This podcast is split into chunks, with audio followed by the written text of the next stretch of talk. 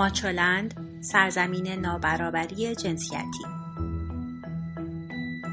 آخرین هفته فروردین رو با صدای جیغ و درخواست کمک به پایان رسوندیم.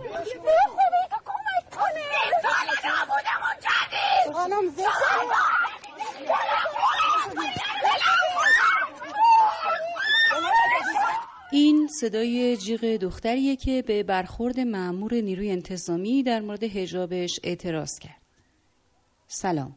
من جیوار هستم و با هم مروری می‌کنیم بر مهمترین خبرهای حوزه زنان در هفته که پشت سر گذاشتیم. 25 تا 31 فروردین 1397 اگر پیش از این به عضویت خبرنامه ماچولن در اومده باشید حتما می‌دونید که ما هر هفته چکیده از اخبار مهم حوزه زنان و برابری جنسیتی رو منتشر می‌کنیم.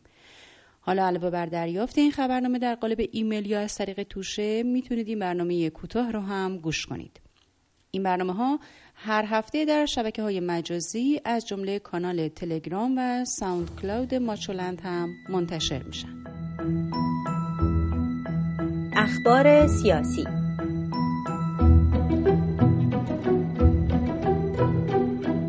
در حالی که با نزدیک شدن به آغاز تابستان گشت های ارشاد و دخالت نیروی انتظامی در موضوع هجاب زنان افزایش یافته معصومه ابتکار معاون حسن روحانی در امور زنان بالاخره نسبت به مسائل زنان توجه نشون داد و در مورد برخورد خشونتبار نیروی انتظامی با یک دختر جوان واکنش نشون داد. در ویدیویی که در فضای مجازی منتشر شده و با واکنش های فراوانی روبرو بوده درگیری لفظی و فیزیکی یک زن جوان با ماموران گشت ارشاد دیده می‌شد.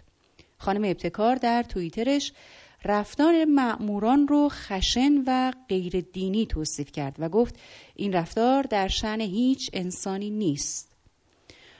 اون در توییت دیگه ای از دستور وزیر کشور برای بررسی موضوع و ارائه گزارش اون تا روز شنبه خبر داد. نیروی انتظامی جمهوری اسلامی هم در واکنش به ویدیوی منتشر شده که حاکی از ضرب و شتم یک زن توسط ماموران گشت ارشاده گفت پلیس به هیچ وجه چنین رفتارهایی رو تایید نمی‌کنه. دفتر سخنگوی ناجا به خبرگزاری ایلنا گفت پلیس تهران در حال بررسی این موضوع. شهیندخت مولاوردی دستیار ویژه رئیس جمهوری در امور حقوق شهروندی هم در یک پیام توییتری نوشته انتشار چنین ویدیویی به گفته او بیش از پیش ضرورت تغییر رویکرد نهادهای فرهنگی و انتظامی از باید به باور و از ظاهر به معنا رو نشون میده. هفته گذشته ماجرای دختر خوشگلا در مجلس هم سر صدای زیادی به پا کرد. روز سهشنبه جهانبخش محبینیا مشغول صحبت درباره یک طرح در مجلس بود. میان دو جملهش سکوت کرد تا نفسی بگیره صدای مجلس از رادیو هم پخش مستقیم می‌شد. در حالی که محبینیا ساکت بود ناگهان صدای دورتر از میکروفون اصلی به گوش رسید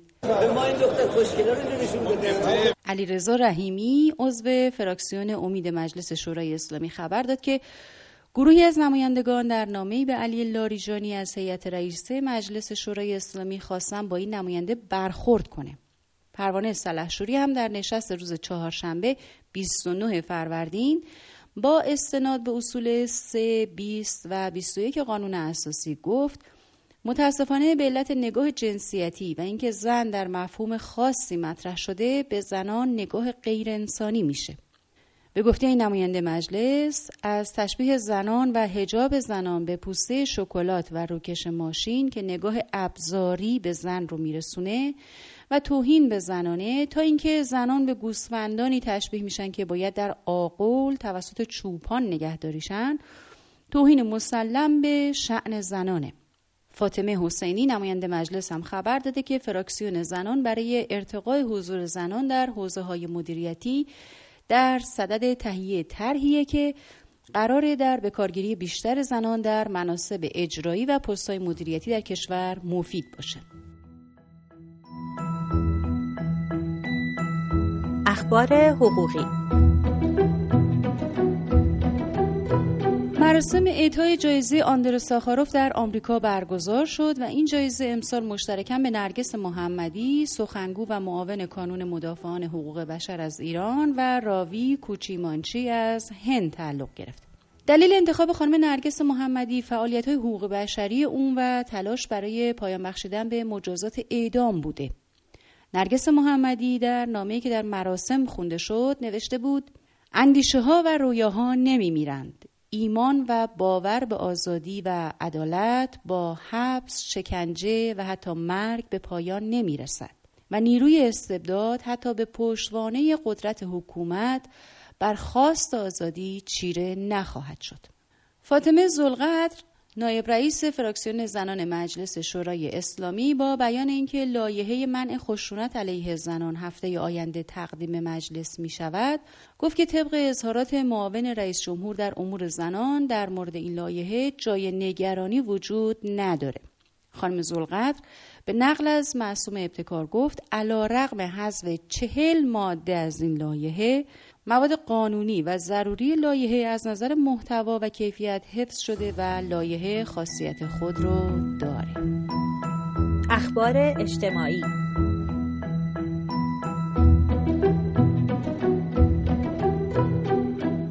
با استعفای محمد علی نجفی شهردار تهران شورای شهر بار دیگه بررسی برای انتخاب شهردار جدید رو آغاز کرد. در این میون زهرا نژاد بهرام عضو شورای شهر تهران گفت در این دوره هم حتما از میان زنان گزینه هایی برای شهرداری معرفی میشن. با نزدیک شدن به فصل تابستان بار دیگه وزیر کشور دستور داد با افرادی که اقدام به کشف هجاب در خودرو ایجاد مزاحمت برای نوامیس و از این نمونه اقدامات می‌کنند باید طبق قانون برخورد کرد. عبدالرزا رحمانی فضلی از ضرورت فعالیت سازمان های مردم نهاد در حوزه هجاب سخن گفت و افسود با توجه به اینکه موضوع هجاب موضوع اجتماعی لذا ارائه مجوز به سازمان های مردم نهاد متقاضی فعالیت در حوزه افاف و هجاب تسهیل میشه. هرچند تنها ارائه مجوز کافی نیست و باید نسبت به توانمندسازی و ایجاد گفتمان دقیق بین این انجیو ها اقدام کرد. آمار ازدواج و طلاق ثبت شده سال 1396 توسط سازمان ثبت احوال منتشر شد. این آمار کاهش 8 درصدی ازدواج در سال 1396 نسبت به سال پیشین رو نشون میده و این در حالی است که آمار طلاق همچنان افزایش یافته. در همین حال امان الله قرای مقدم جامعه شناس ناتوانی جنسی مردان، ازدواج اجباری، کاهش پایبندی به اصول و بسیاری از معلفه های دیگر رو به عنوان علل افزایش طلاق خونده و میگه نتایج پژوهشی نشان داد که 33 درصد زنان متأهل روابط نامشروع دارند و این افراد کار خود رو قبیح نمی‌دونند. خبرگزاری مهر خبر داده که طرح فردوس یا نظر هجاب در سراسر کشور در حال اجراست. در این طرح متقاضیان با مراجعه به مراکز عرضه می‌تونن با ارائه چادر مصرفی خود و با پرداخت قیمت تمام شده یک قوار چادر و یا یک طرح چادر آماده و با کیفیت دریافت کنند. و اما سایت رسمی جشنواره کن اعلام کرد که هیئت داوران امسال این جشنواره متشکل از پنج مرد و چهار زنه که به هفت ملیت مختلف از پنج قاره دنیا تعلق دارند. در حالی که برخی از تعداد اندک کارگردانان زن در بخش مسابقه اصلی جشنواره امسال انتقاد کرده بودند هفته گذشته تیری فرمو دبیر هنری کن اعلام کرد به لحاظ جنسیتی در رابطه با انتخاب اعضای هیئت داوری آگاهانه عمل کرده. به گزارش وبسایت زنان در جهان تجاوز و قتل یک دختر هشت ساله تنش میان مسلمانان و هندوها را در کشور هندوستان شعله ور کرد و باعث جرق خوردن اعتراضات در سراسر این کشور شد. قربانی از قبیله اشایر مسلمان به نام باکاروالس بوده که در منطقه تحت سلطه مسلمانان و هندوها ساکن هستند جایی در ایالت جامو و کشمیر. بنابر گزارش مسئولان در ماه ژانویه این دختر در شهرک کاتهووا جایی که اکثرا هندوها ساکن هستند رو بوده شد و به معبد هندوها انتقال یافت. به او مواد مخدر داده شد و به کرات توسط مردان مختلف مورد تجاوز قرار گرفت. و به مدت پنج روز اسیر بود پیکر دختر در اواخر ژانویه در محلی دورتر پیدا شد.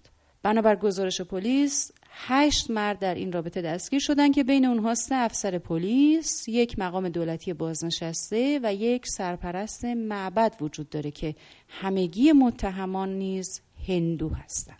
جزئیات بیشتر این خبرها رو می‌تونید در وبسایت ماچولند بخونید. اخبار ورزشی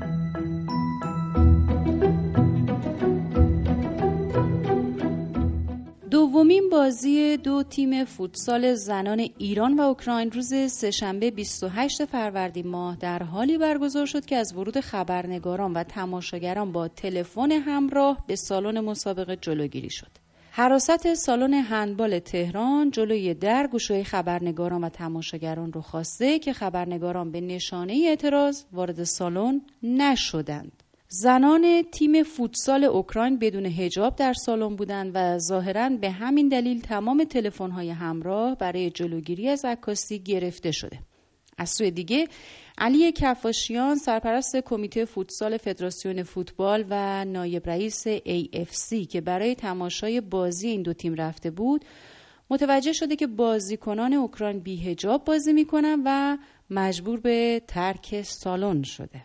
پروانه سلحشوری نماینده مجلس با انتقاد از ممانعت از حضور خبرنگاران و تماشاچیان زن در دومین مسابقه فوتسال ایران و اوکراین گفت آیا محیط سالمتر از ورزشگاه ها که تعدادی از بانوان در حال ورزش هستند در کشور وجود داره؟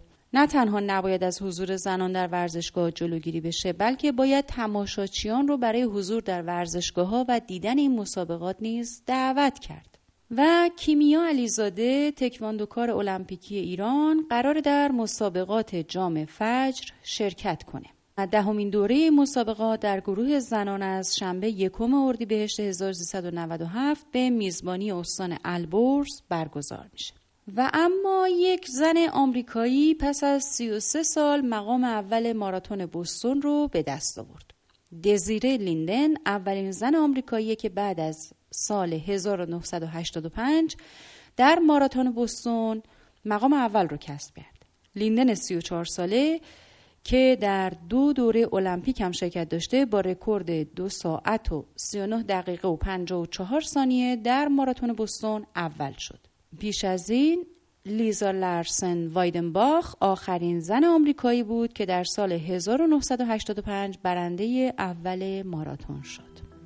خب تا هفته آینده و خبرهای تازه حوزه زنان و برابری جنسیتی شب روزتون خوش